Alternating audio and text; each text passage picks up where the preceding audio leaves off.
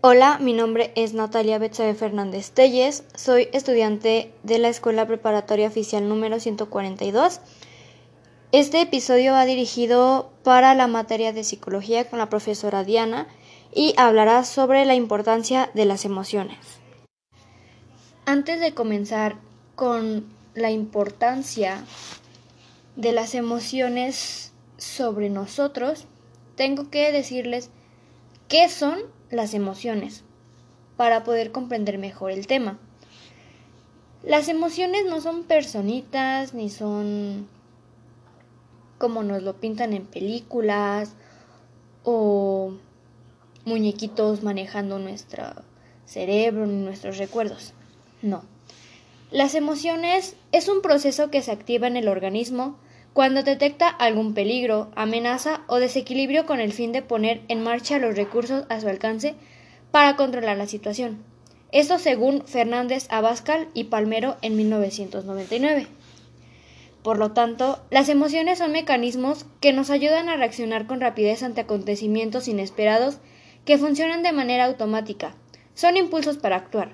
Cada emoción prepara al organismo para una respuesta diferente. Las emociones son propias del ser humano.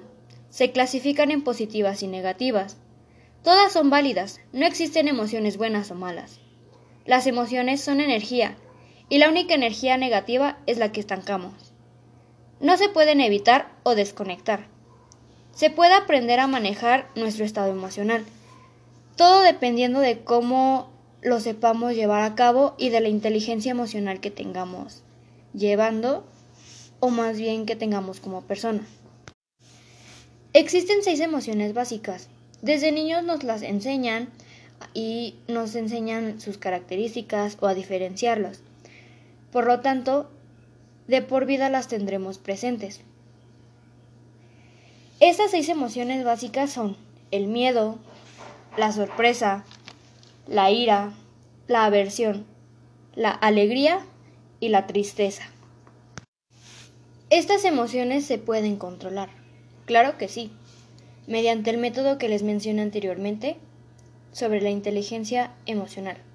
Pero, ¿qué es la inteligencia emocional? La inteligencia emocional es el conjunto de habilidades que sirven para expresar y controlar los sentimientos de la manera más adecuada y menos impulsiva. Y de hecho para esto hay cuatro habilidades básicas. La primera es la percepción, la evaluación y expresión de emociones.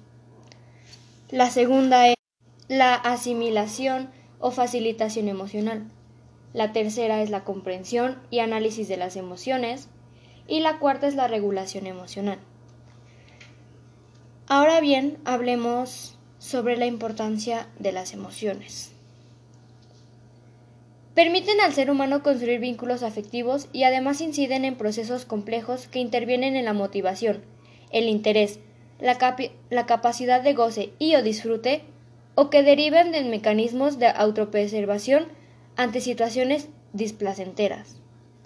También permiten que las personas se relacionen consigo mismas y de quien se rodean, afronten conflictos, tomen decisiones y se protejan ante situaciones adversas. Permiten la adaptación al entorno, optimizan el procesamiento de información, clarifican metas, ayudan a la coordinación de respuestas cognitivas, conductuales y fisiológicas. Como sabemos, las emociones las llevamos día a día y son impulsos inconscientes.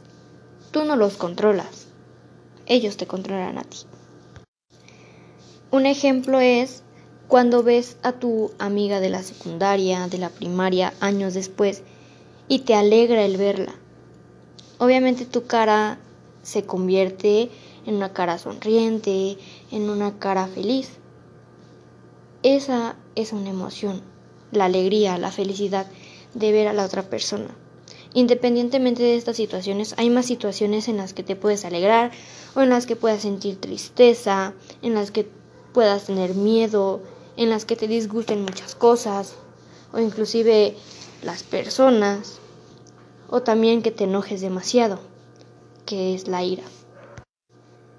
Muy bien, pues con esto hemos concluido este episodio sobre las emociones o la importancia de las emociones. Muchas gracias.